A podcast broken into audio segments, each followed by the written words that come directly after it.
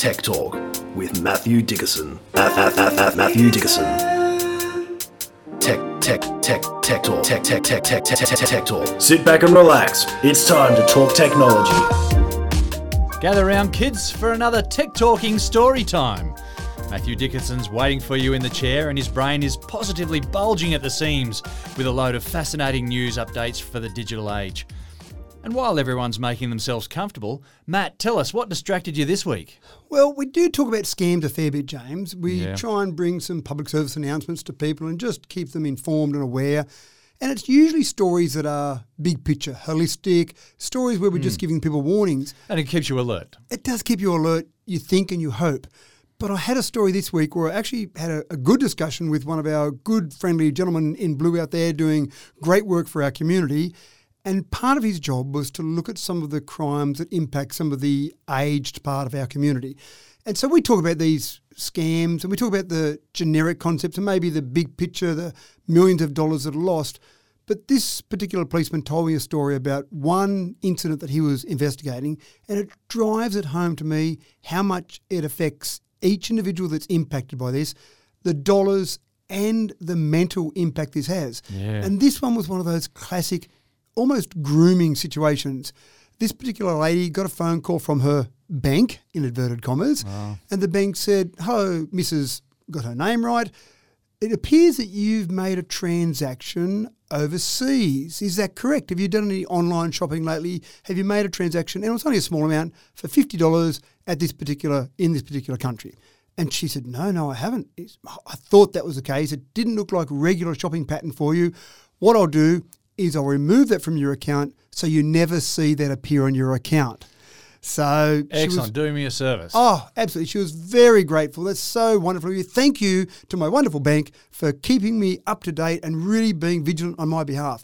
As far as she was concerned, she avoided losing fifty dollars. End of the conversation. A couple of days later, another phone call from the same gentleman from the bank again. Now, Missus X, we had that conversation a few days ago. That's a really common scam that's happening at the moment, and unfortunately we caught yours. We haven't been able to catch everyone else's. Would you like to help us catch some of these people uh. that are scamming people? Oh, oh, yes, yes. Uh. Of course I would. That's terrible that's happening to other people. How can I help?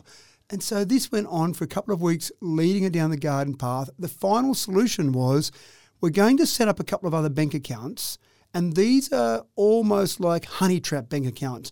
You'll just transfer some of your money into these several bank accounts, and then we'll wait, and the scammers will try and get money out of those accounts, and then we'll have them, and you'll have helped us catch them. Oh, that's wonderful. How can I help? Well, here are the bank account numbers. Just transfer some amounts, and we need to have a reasonable amount. She transferred nine thousand dollars into four separate bank accounts, and she would have kept doing it, except she was at coffee one day talking to some of her friends, and she told them this wonderful experience she was having with her bank, that she was helping to catch these people. And one of her friends was alert enough, maybe they were a Tech Talk listener, and they said, hold on a second, I don't yeah. think this sounds legitimate. Oh, I think you should pop across the road, visit your bank, and just ask if this is something legitimate. Of course, it wasn't. The nine thousand dollars is gone, and luckily it wasn't a lot more than that. But this is the sort of process. They just come up with all these intricate yeah. little plans. Quite incredible. Preying on the the vulnerable. Oh, yes, yeah. Uh, and just, yeah, the, the level of effort that goes into it. And it might have taken them a couple of weeks, as you said, but nine thousand dollars is a nice little paycheck. And that's for one. That's so for how one. many other yeah. people were they doing the same thing too? So nine thousand dollars from this lady, but in that couple of week period, there might have been five, ten, twenty, who knows. So we do talk about the big picture. We do talk about being aware, and we talk specifically about some of the scams that we see. But when this policeman told me that story and just how it hits one individual, she was devastated.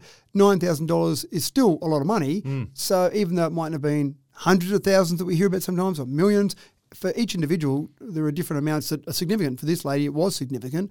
So it just drives it home to me yeah. how much it can affect each individual. And that was one story from one lady told to me by this policeman. So be aware out there, be alert. We've all got to be on guard. Absolutely. All right, folks, excuse me while you finish organising all your sandwiches and the thermos of hot tea. Uh, let me give you a quick peek at what lies ahead of us in the next half hour or so. It looks like there's a couple of stories coming out of the U K as legislation tries valiantly to keep up with the internet. There's some stuff there that's bound to get opinions blaring over the tea and scones. I see that poor old Elon Musk has got some troubles that he can't pay his way out of. And a new material developed by the M I T is stronger than steel and, get this, lighter than plastic. The stuff, stuff of comic book fantasy, folks. But let's get cracking with a story fresh out of Hong Kong. Number plate detectors have been catching people speeding, dodging tolls, neglecting their rego for sixteen years now, and they're pretty effective at what they do. They tell me it's really hard to outrun the internet, Matt. Well, in Hong Kong, the green revolution has caught up and they're now on the lookout for heavy polluters as well. Matt, it was only a matter of time. Only a matter of time, James. Now, people like you and I that are incredibly intelligent and live in regional areas don't really see the problem with heavy polluting vehicles. But of course, we've been to bigger cities than where we live and we mm. see the pollution and yeah, it's quite... Stinks. Yeah, that's right. It's quite obvious to us when we see that. And when you look at some of the stats, it's quite incredible. If you live in a heavy polluted city or heavily polluted city, your life expectancy from pollution, ignore every other health aspect, your life expectancy from pollution is reduced by seventy-two days. Oh, quite really? Incredible. Yeah, that's quite incredible. And when there's a whole bunch of data that goes into building that number, but it's all the pollutants and people that die as a direct result of pollution or their health has been affected by pollution. So, yes, we get a gold star for living in a nice, less polluted area. That's it. But there's a lot of people, obviously, that live in heavily polluted areas because they're the cities with lots of people. Hong Kong is one of those. Mm. Hong Kong's got a lot of people in a pretty small patch of dirt. Pollution is an issue there. Now, I know what you're going to say, James. You're going to say, well, it's obvious. Tell them all to stop driving those petrol cars, spewing out all those. Get yourself an E V. Get yourself an E V. I know that's the simple answer and a gold star to you and every one of your, our listeners who said exactly that. But there's a little bit of a way to go. And so Hong Kong has come up with a concept. They've got one hundred fifty sensors they've installed on on-ramps onto their freeways or motorways. And they're actually using infrared, mainly infrared, and detecting the pollution that's coming out of cars. And when they detect what they're calling a high emitter, a car that's emitting more than it should be or more than the average, it snaps their number plate. That person gets a lovely letter in the mail. Not you've been caught speeding, it's you've been caught polluting. Oh, wow. So then after you've got that, you've got to go and get your car rectified, repaired, you've got to go through a process. Then you've got to have your car pass a test before that car is allowed back on the road. So that seems wow. like a really smart way to go. And some cars, you would imagine, just it's not worth it. Someone goes to their repair outlet and they say, well, it's going to cost you tens of thousands of dollars for a new catalytic converter or a new engine because that one's done two hundred thousand kilometres, whatever it might be. So some people are retiring those cars. So just some of the stats out of the system so far or out of the scheme so far. They've detected sixteen thousand three hundred sixty-five high-emitting vehicles. Wow. ninety-six point three percent of those have been rectified. They've passed the test. They're back on the road. But obviously now, back on the road, being a little bit nicer to the environment. Yeah. two point three percent of all those didn't worry about doing the repairs. So they're the ones that they just said, not worth it. My car's too old. Ditched I'm going to retire it. Or I'm going to send it to a country that likes heavily polluting cars. Maybe maybe we've got those cars in Australia now. I'm not sure. So, and the other ones, the other couple of percent that are missing there are being repaired still. So that's quite incredible in terms of the changes there.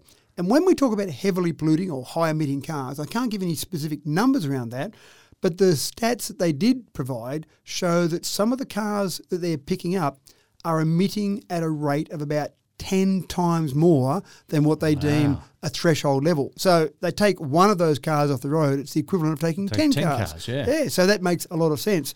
The other part that I thought was quite incredible was that about zero point five percent of all those vehicles that they're testing, that they're analysing the exhaust fumes from, are determined to be high emitters. So if you break it down to be a bit simpler than that, every two hundred cars we see on the roads, probably one of those is a high emitter. So yeah, that's wow. a pretty scary stat because you go about your normal day, you see two hundred cars pretty easily in a fairly short period of time. So one of those, and sometimes you do see it, sometimes you see a car just driving along beside you or in front of you and you can see black soot spewing out or you can smell fumes. Yeah. You think, gee, that car. And you wonder how do they get their pink slip. Yeah, that's right, that's right. And I'm not sure the pink slip does a lot of work on the pollution, it's more about the safety aspects, but maybe yeah, yeah. we should introduce a bit more of that in the pink slip. They've got to get some of those older cars. But more importantly, so this is all great, all very interesting, fascinating, I found, from a technical point of view, but has it made any difference to the pollution levels in Hong Kong? And there's been a few independent tests that have been done to just test out exactly that. The worst case scenario that I've seen from those tests has been that the roadside pollution, so around the roads, so some of those people that might live near those roads, not on the roads themselves, the pollution has been reduced by roughly twenty-six percent. So mm. that's not too bad in terms of reducing. Well, that's significant. It, it is, isn't it? That's exactly right. And we're talking about carbon monoxide. We're talking about uh, nitrogen. Uh, now, is it nitrogen oxide that you, is it the other pollutant that comes out of a car? Uh, yeah, yeah, yeah. And so, uh, well, nitrogen dioxide, dioxide is a big one. Yeah, yeah, so, yeah. So carbon monoxide, nitrogen dioxide, and you've got particulate matters as well. So I mentioned before, you've got infrared. They also use ultraviolet beams as well as infrared to detect that pollution. So they're looking for those three things, nitrogen dioxides, carbon monoxides, mm. and, of course, particulate matter. So all three mm. they're trying to pick up. I'm not, actually not sure how they do it with trucks and buses, because they'd be aiming it, I'd imagine, fairly low on cars, because that's where most exhaust pipes are on cars. Yeah. With a truck or a bus, sometimes the exhaust might be coming yeah, out much higher up. Yeah, yeah. So I don't know if they'd be able to pick it up from there. But when you start to look at global emissions, cars, taxis and buses make up thirteen percent of all our greenhouse gas emissions. And then when you go to more developed countries, say the U S, for example, you're getting figures as high as twenty percent. So when people say, oh, well, E Vs make any difference, or even, will this sort of thing make any difference? Well, you go to somewhere like the U S, twenty percent of greenhouse gases are from vehicles. Mm-hmm. You just, again, you couldn't do this, but if you suddenly snapped all those to E Vs tomorrow, there's twenty percent reduction, which is quite significant. So when Absolutely. The pollies say, oh no, how are we going to meet all these carbon emission reductions we need to meet? Well, here's an idea. Here's an idea, that's right. Yeah, what about some E Vs? That sounds like a pretty good idea. But I don't mind this as a step along the way, because as much as it'd be easy to say, snap your fingers, everything becomes an E V, it's not going to happen, it's unrealistic. So looking at this to really attack those high emitters makes a lot of sense. Now, here's a dilemma for us to consider. What do you do when you're a very high-profile multi-billionaire and some adolescent with a bit of I T talent and a bunch of spare time decides to take up tracking your private jet and posting updates on Twitter as a personal hobby? Well, if you're Elon Musk, you'll offer him a carrot in the form of about five thousand dollars, and hopefully he'll take it and stop being such a royal pain in the bum. Matt, five thousand dollars is some sweet pocket money, surely. I haven't had this problem, James. I haven't had the problem yeah, where people are yet. tracking my private jet at this stage, but hopefully it doesn't start to become a bit of a trend. But I actually thought this was quite good from this as a nineteen-year-old student living in Florida. He actually started tracking a bunch of different jets that were significant, so Jeff Bezos, Bill Gates, Elon Musk. Right. What's fascinating to me is that he creates a separate Twitter account for each one. The one, the Twitter account tracking Elon Musk's jet has three hundred fifty thousand followers. That just seems incredible to me. I've got nothing better to do with my life than watch where well, Elon Musk's jet is. three hundred fifty thousand stalkers. And it's no guarantee that Elon's actually there. I mean, mm. Elon's got a nice little Gulfstream G six fifty E R. It belongs to Elon Musk, but I'm sure he's a bit generous and it's says, hey, James, you want to slip over to Vegas for the weekend? Take my jet. So it might be tracking where you're going for a weekend rather than where Elon is. So, as you said, He, he was a bit annoyed about it, and he went, oh, it's probably a bit of a security risk. So he reached out to the student. You'd be pretty excited if you were a nineteen-year-old tracking Elon's jet. And he, he reaches out and said, hi there, how you going, youngster? Oh, I don't really like the idea of you tracking my jet. Maybe a bit of a security risk. Why don't I throw you five K? five thousand dollars, a lazy five thousand dollars. That'll pay week- some bills for you. That's right, have a weekend out on me maybe. And, of course, the student, I think well, most nineteen-year-olds would go, okay, yeah, that's right, happy days. But he didn't. He okay. said, Elon, if you're going to offer me five, maybe if you just chuck another zero on, give me fifty. If you give me fifty, I'll go away for you. And Elon wasn't that impressed with that. And now he's changed his tune further, and he actually said, I don't want fifty now, I just want a Tesla. Can he you said, give me a Tesla? This is too fun. It's a Tesla worth of fun. That's right. As it turns out, Elon went, no, I've had enough fun with this, so he's blocked him now, so he doesn't answer any more of his requests. But this particular kid has gone around the media circuit. He's been talking to New York Times, a whole range of places. He's got T-shirts out. He's got online ads running from his Twitter account. So he's probably making more than his fifty grand. Yeah. That's right. Out of tracking Elon's jet. So it's commonly available Thank information. Thank you, Elon, for your generous offer, yeah. but I've had a better one from now the that, New York Times. Well, now that I've got some publicity out of this, yeah. But all these jets, I mean, everything's every commercial jet, every well, commercial, but also major private jets have got transponders on them, so they can be tracked fairly easily.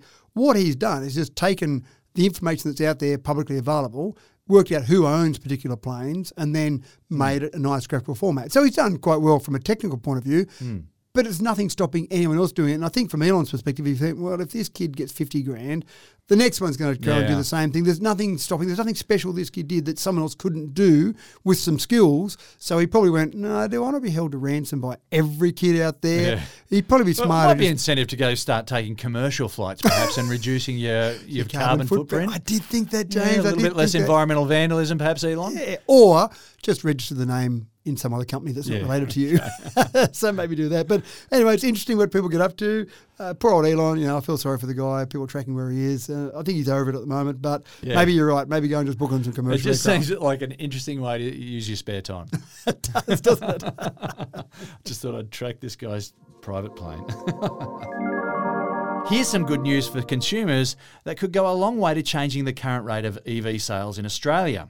What we need is an E V manufacturer with a bit of entrepreneurial chutzpah, how's that for a word, yeah. to lure the tentative Aussie car buyer and make things more affordable for them. Well, enter China's new E V maker, B Y D. Matthew, is it fair to say these guys are a game changer? Well, before we do that, can you tell me how to spell that word, please? I gave it three H's. Okay, of course. Any word that's got three H's at the beginning is going to roll off the tongue, isn't yeah, it? Yeah, that's right.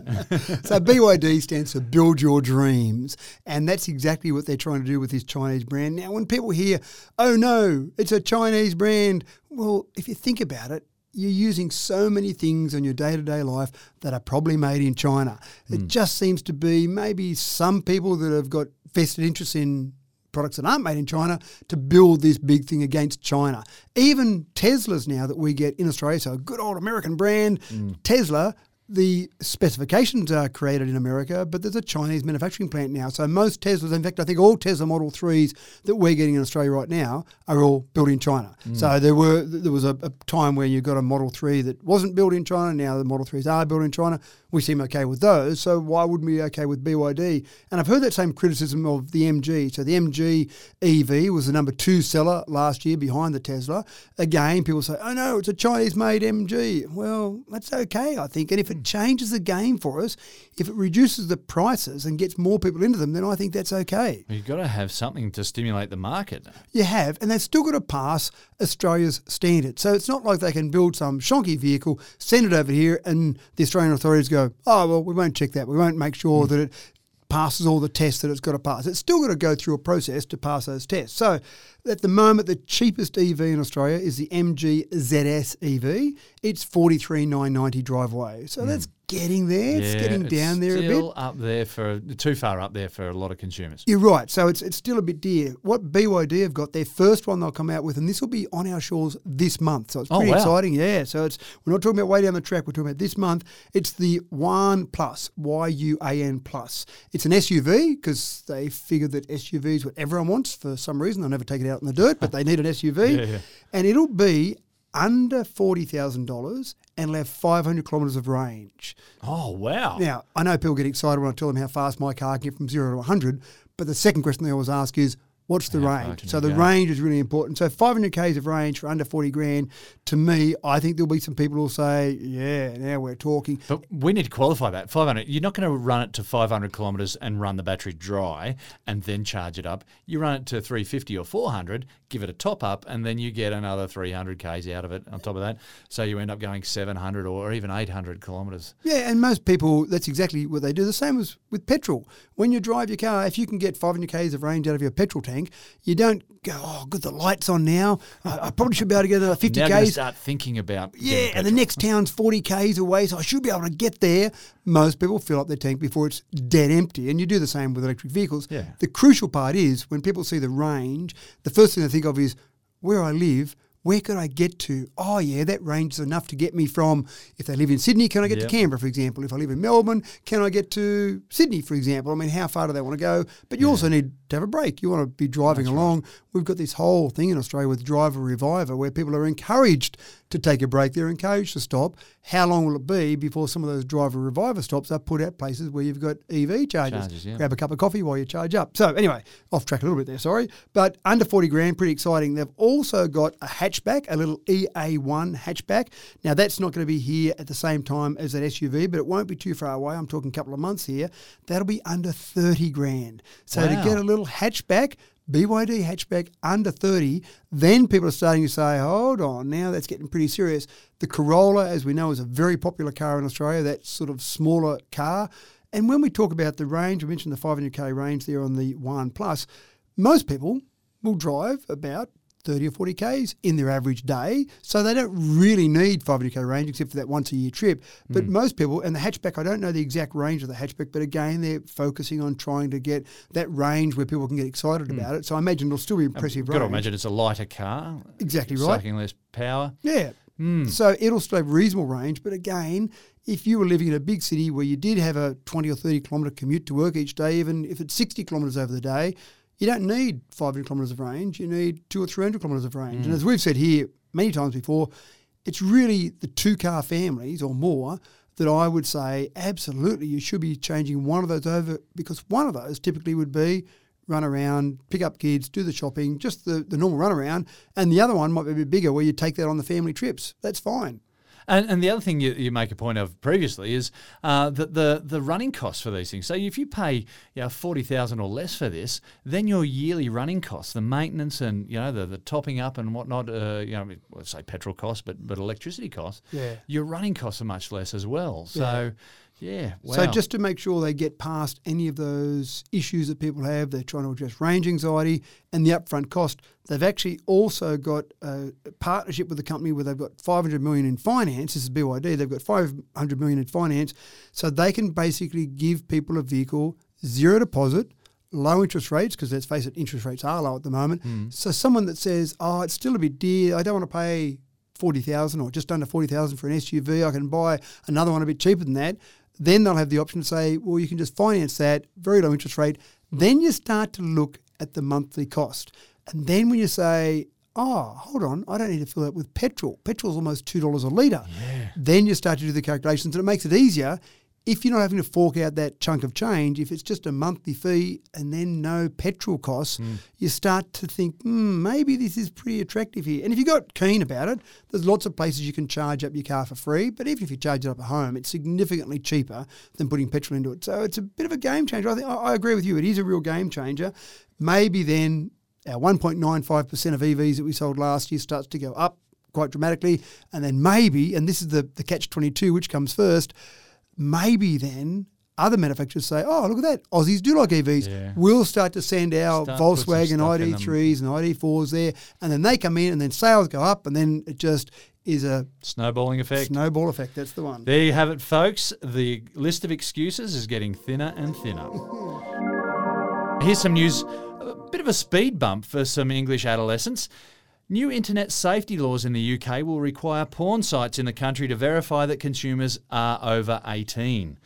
Matt, as I reimagine myself as an inquisitive fourteen-year-old, there are aspects of this plan that make this seem like a little more than an idle afternoon's challenge, like hiding Tim Tams on the top shelf of the pantry, perhaps. But, uh, yeah, there's more to it than that, I presume. I, I think so. It's quite interesting. Studies in the U K show that half of eleven to thirteen-year-olds, so forget about your fourteen-year-old self, half of eleven to thirteen-year-olds have seen online pornography.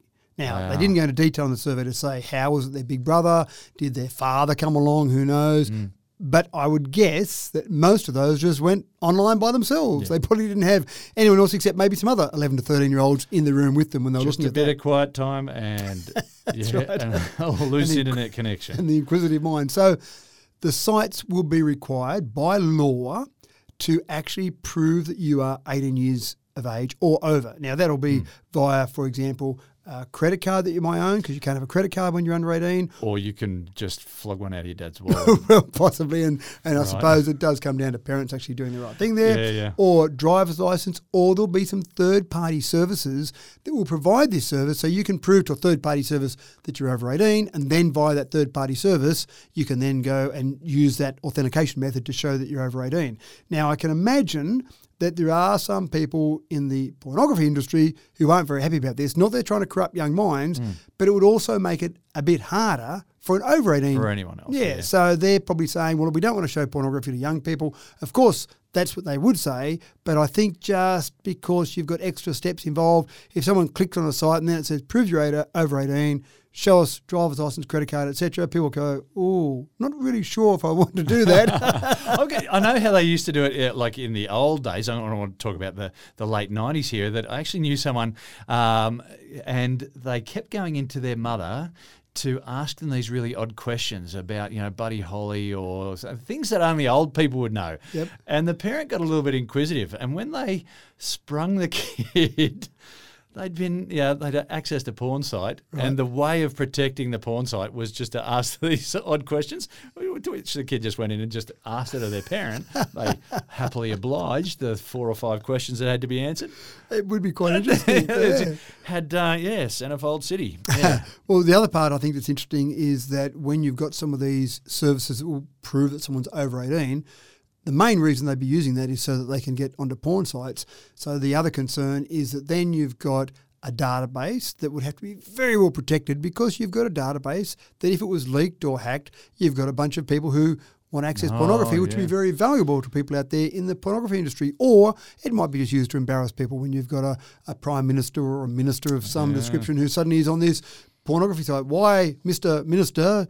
are you on this particular site that has to prove that you're over eighteen? Why are you using that site? Mm, heavy blackmail. Exactly right. So few hairs to get around on that, but I think the general concept makes sense. Let's try and protect the kids from things that maybe need to be eighteen to see. So how mm. you do that, that's always a risk. One of the key tools in limiting the spread of COVID is in early detection and isolation. A positive rat could be too late, considering that we may be infectious without symptoms. But how about this, folks? Some health apps are now picking up COVID infections even before a rat does. Matt, how does this work? I have actually said, James, to anyone that has asked me or anyone that's cared to listen to what I've been saying, that I think the huge growth we'll see, the next growth phase in technology, is all around health devices. So that might be our watch, that might be things that we plug into ourselves, that might be things that monitor a whole range of things. I hadn't thought of this, to be honest. I mm. just thought health things, health devices are really taking off. Now, this one example, the first example that I saw here was a lady who was trying to become pregnant. She was tracking her cycle and she was using a fertility tracking app and her watch to monitor things like her body temperature. And that was going along on a cycle. And so she would say when she was most likely to become pregnant and then tap on her husband's shoulder, I assume, and away they'd go. So, don't want to get into too much detail there. But, but one of the times, the actual app that she was using gave her a warning that her temperature seemed to be higher than normal and it didn't seem to be in line ah, with her cycle. With cycle. So yeah. It was a bit of a warning. Something's going wrong here. You've got a temperature.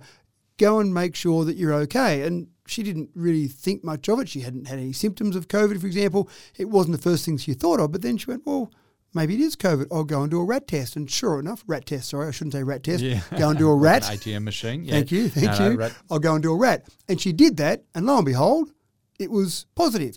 Now, she wouldn't have gone and done that rat. She wouldn't have thought that she had COVID because there were no symptoms there. But obviously then she could isolate and make sure other people around her weren't infected. So that was one example. There was another example of a, a male this time who was just using a watch just to track various health aspects of himself. And the same sort of thing happened. Temperature was going up. Your temperature's high. An app told him that he should be looking at his health. Hmm, that seems strange. I wonder why. And of course, again, went and did the rat and it showed wow. that it was positive to COVID. So the fact that it can pick up some of these things before COVID or before a test is done is quite incredible.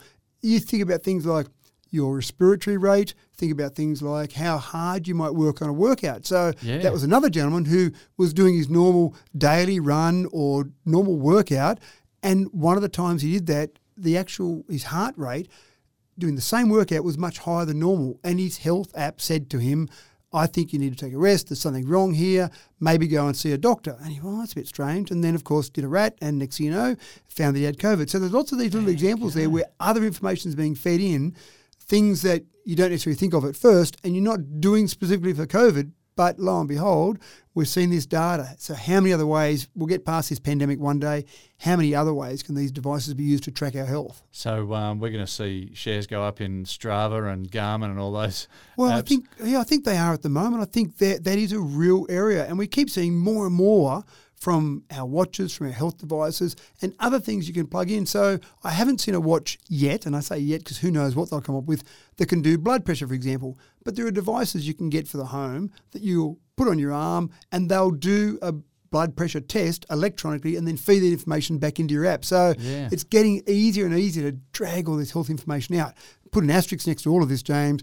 Always see your health professionals. Don't rely on Doctor Yeah, Google to solve your health problems. But these things can be an indicator. I think that's a really important thing here. Yeah, yeah. The days of the unaccountable internet troll are numbered, folks. We've known about the damage they can do to the vulnerable on social media for some time now. But out of the U K again, they've been a bit busy lately, comes the heavy les- legislation to bring accountability to, to tweeters who want to shoot from the hip. Matt, are trolls really now looking to do jail time in the U K? Is yeah, that for real? That's for real. Section one twenty-seven of the Communications Act makes it an offence to send public messages of a grossly offensive or of an indecent, obscene or menacing character. Now, Section wow, one twenty-seven... Boom. Mic drop right there. That's right. Section one twenty-seven has been around a lot longer than Twitter. So they weren't thinking about social media ah. when they created Section one twenty-seven of the Communications Act. It was and more about... the trolls weren't thinking about Section one twenty-seven either. No, exactly right. It was more about sending letters in the mail. It was yeah. more about making phone calls, ringing you up and abusing you on the phone, et cetera, et cetera. But now we've got this wonderful social media where people do put all sorts of ridiculous things on there. And there was an example recently of a thirty-six-year-old who's just been convicted under this act, wait, awaiting sentencing as we speak. But there was a gentleman, you might have seen in the news, he was a returned serviceman. He re- celebrated his hundredth birthday. And as a fundraiser, he did one hundred laps on his oh, walking yeah. frame around the aged care facility. Yeah, that was so, quite famous, yeah. Yeah, yeah. So he seemed like a, a lovely gentleman, Captain Sir Tom Moore. Tom Moore, yeah, that's right. Now, he yeah. died, unfortunately, yeah. and when you get to the age of one hundred, you probably think you, your days are numbered. But this idiot put up a tweet that said, "The only good Brit soldier is a dead one." Mm. So not a very nice thing to say. Mm. And for most people, they'd either be offended by it or they go, that guy's an idiot. But someone said, hold on, I think that contravenes Section one twenty-seven. The, oh, wow. The critical part here is if the tweet is just offensive, which I find that offensive, yeah. if the tweet is offensive, you're not going to get convicted. It's got to be grossly offensive. Mm. The difference between grossly offensive and offensive, I don't know. I'm not a solicitor. Mm. But this one was deemed to be grossly offensive. Well, Captain Sir Thomas Moore, he was put up as a real hero of the nation. Mm. So saying that about him is probably grossly offensive, and that's what the court ruled. Now, so this particular person, I won't mention his name, the person that I don't want to give him any infamy for his acts, yeah. uh, he's been convicted under that and now awaits sentencing. I don't think he'll go to jail for the first offence, but the possibility is there that you can go to jail under Section one twenty-seven. Yeah. Now, when you start to look at the data, some of the stats from England and Wales show that one thousand four hundred twenty-three individuals have been found guilty under Section one twenty-seven in one year. So right. That's quite incredible. Yeah, okay. Uh, now, I don't know how many of those have gone to jail. I would suggest probably zero of those. But they've obviously been at least fined and they've now got a criminal record. So yeah. you're a, a young student and you go and put some stuff out there. You go apply for a job. They go, sorry, sir, you've got a criminal record. We, we can't employ you. Or you start to drop down the employable list when you've suddenly got a criminal record. Uh, again, is it too drastic? Just for freedom of speech, there might be some arguments in the other way, but maybe it just makes people think about it before they go and put some stupid stuff up there. Yeah. I'm all for freedom of speech and having an opinion, but just saying things like that about someone who was, from all reports, a very nice gentleman, that's probably right. Doesn't seem that nice. Yeah, and, and that goes a little bit beyond uh, opinion. That's that's more like just trying to stir up a storm, isn't it? Yeah, that's right. And it comes back to that whole thing, James. If you just be nice to each other, yeah, it's probably okay. Nice to say, then. That's right. Yep, I, I learned. I remember my my principal in second class made that a very big point to a, a school assembly one day. If you got nothing nice to say, then just, just say nothing. Yeah. Got to remember the old days in that count. Okay. Further on the front of supporting im- improvements for mental health, we bring you news that Lifeline are improving their counselling service by introducing a twenty-four seven texting option. Matt, this represents a real step forward in recognising that people in tough personal situations just often need a broad range of options. Well, the thing is that you're always trying to communicate with someone in the way that they want to communicate. Lifeline has been around for a long time. They've offered a wonderful telephone service where people mm. can ring up anonymously and just talk about whatever problems, whatever issues, and the people taking those phone calls are volunteers. And I've been involved in some Lifeline fundraisers, and I've gone and spoken to volunteers mm. who are there working on the front line, and they are doing a wonderful job. But we've got a group of people now, as they've been growing up, who don't tend to talk that much. They tend to use their thumbs rather than their mouth when they're communicating. And that's okay, but Lifeline in the past was a phone call service. So mm-hmm. they've been trialling a text service for a limited number of hours per day to see if anyone would use it. And the one that really came home to them was on New Year's Day this year. three thousand seven hundred twenty-six phone calls were received by Lifeline on New Year's Day, but in the limited space they had, the number of hours, limited number of hours they had for texting, six hundred nine digital contacts were made with people or with the Lifeline operators via text, and also they had a web chat service. So Lifeline wow. said, wow, we've got this only available for a period of the day, but still look at how many contacts we had via that. They managed to get some government funding, and they've now got the service that's twenty-four hours a day texting. And it's a different market. The people that are using this text service are typically under twenty-four, and uh, or actually seventy percent of them are under the age of twenty-nine, but typically around the age of twenty-four. Mm. And often, surprisingly enough, they're more female than male that would want to use texting. Not sure why that is, but that's just the data that's coming through from Lifeline. But the other interesting thing about it is, I think, is the real challenge for Lifeline now is the operators. The operators are volunteers. Many of those volunteers are a bit older, and suddenly they've got to try and work oh, yeah. out how to communicate via text because they've grown up communicating via voice. Yeah. And one of the things that you and I know is that when you send messages via text, sometimes you lose the tone. You can yeah. say things to someone via text where you mean something in, in a nice, simple way, and when someone reads it without hearing the tone of your voice, suddenly they go, oh, I didn't like what James said to me then. It was a bit rude what he said. And then you read back and go, oh, no, no, I didn't mean that. I meant it this way. Oh, yeah. oh, sorry about that. But you can imagine if someone's on edge, if someone's vulnerable, and they get a text back where the tone isn't quite correct, then that can be incredibly dangerous. So a lot of the training that Lifeline's been doing has been training some of these operators on how to text with empathy. And so yeah, right. that would be a real challenge. Back off from all caps, folks. And um, LOL does not mean lots of love. No, no, that's right.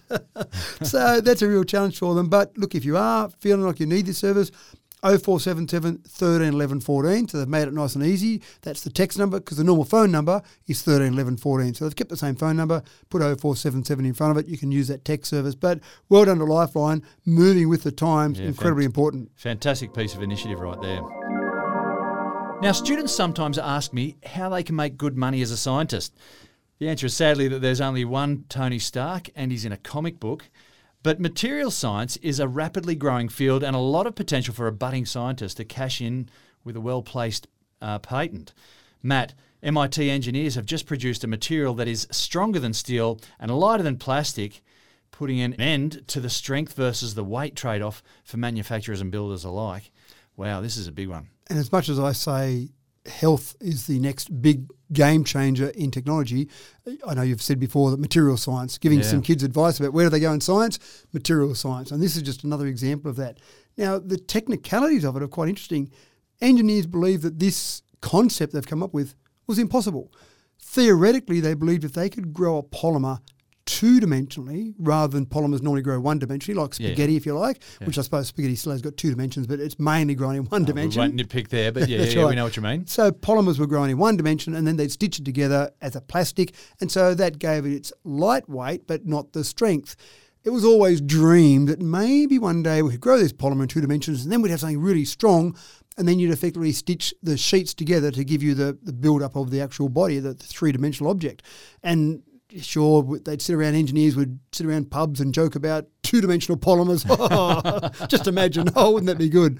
Well, engineers at M I T have managed to do exactly that. They've created Bingo. a two-dimensional polymer, and then they stitch that together. So you do exactly as you said, create effectively a plastic that's light, but the strength of it is like steel. So the first thing you think of, well, that's great. Maybe I could put that on my mobile phone. I could make my phone really strong. Maybe I could buy a case for my phone that's really strong and still nice and light. Don't have to carry something around really heavy. But why limit it to things of that size? Mm. Why not build bridges out of it? Now you can imagine yeah. the first person who said, right, I'm going to drive across these bridges made of plastic. Oh, is that going to be okay? But if you've got those components behind, if you've got science behind it, and you can demonstrate that this is just as strong as steel but lighter, then obviously you can start to build some incredible structures, and I can't even dream of what you could build. Well, at the you moment. Think about the roof that goes over a football stadium, you know, or even, you know, a bit smaller scale. Westfield Shopping Centre has got those big open areas that have got that are undercover. They've got this roof. To put a span like that together is amazing, mm. but enormously heavy as well because of the steel that they've got to use in the support structures. So, yeah, you look a bit closer and sometimes you can actually see the support structures that they try to, the architects try to meld that into to the design.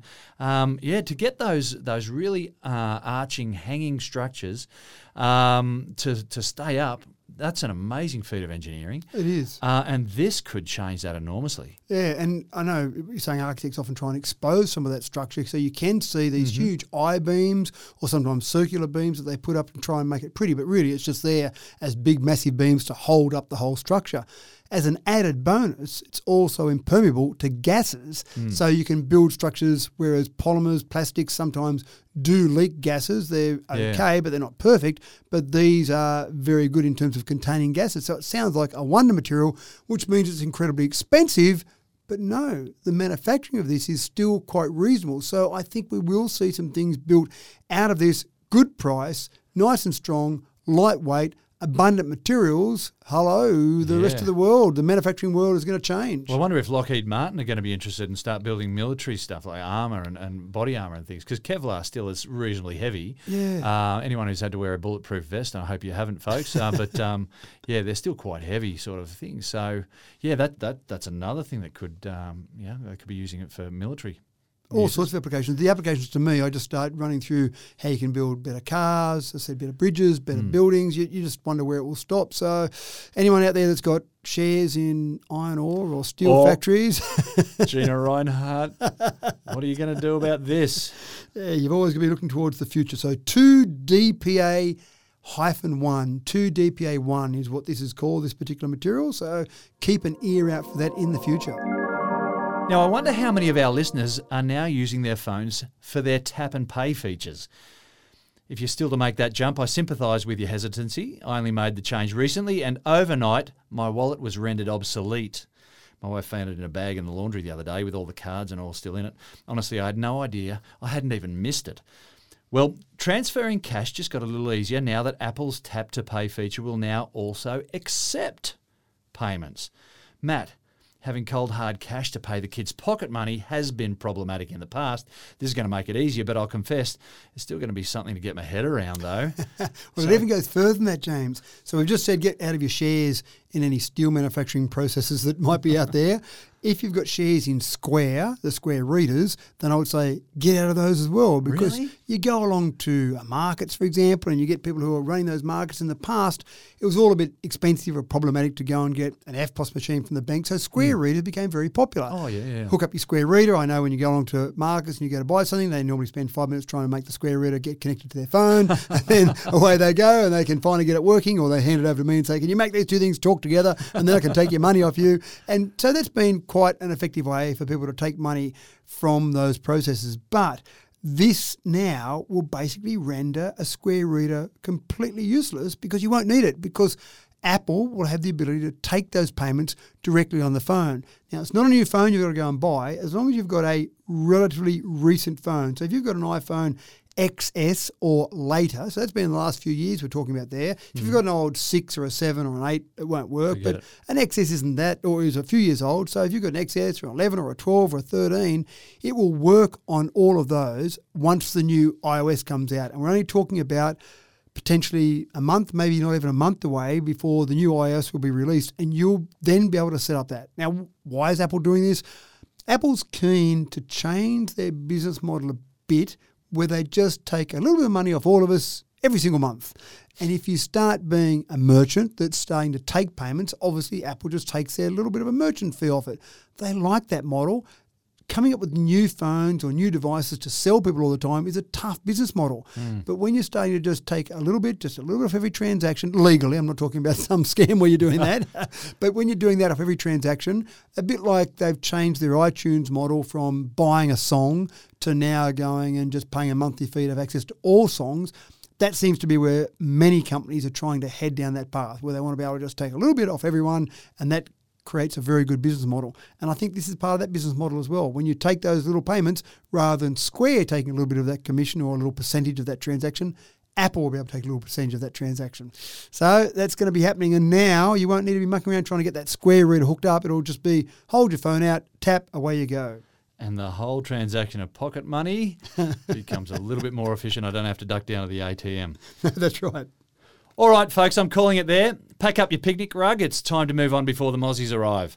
Matt, I'm off to do a surprise check on my son's internet history. Thanks for another cracking tech talk, though. I hope you find nothing of any interest there, James. So do I. All right. Now, thanks again for tuning in, listeners. I'm James Eddy, and I look forward to chewing your ear again next week.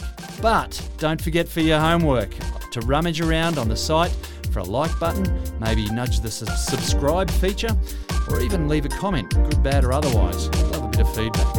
Thanks again, folks.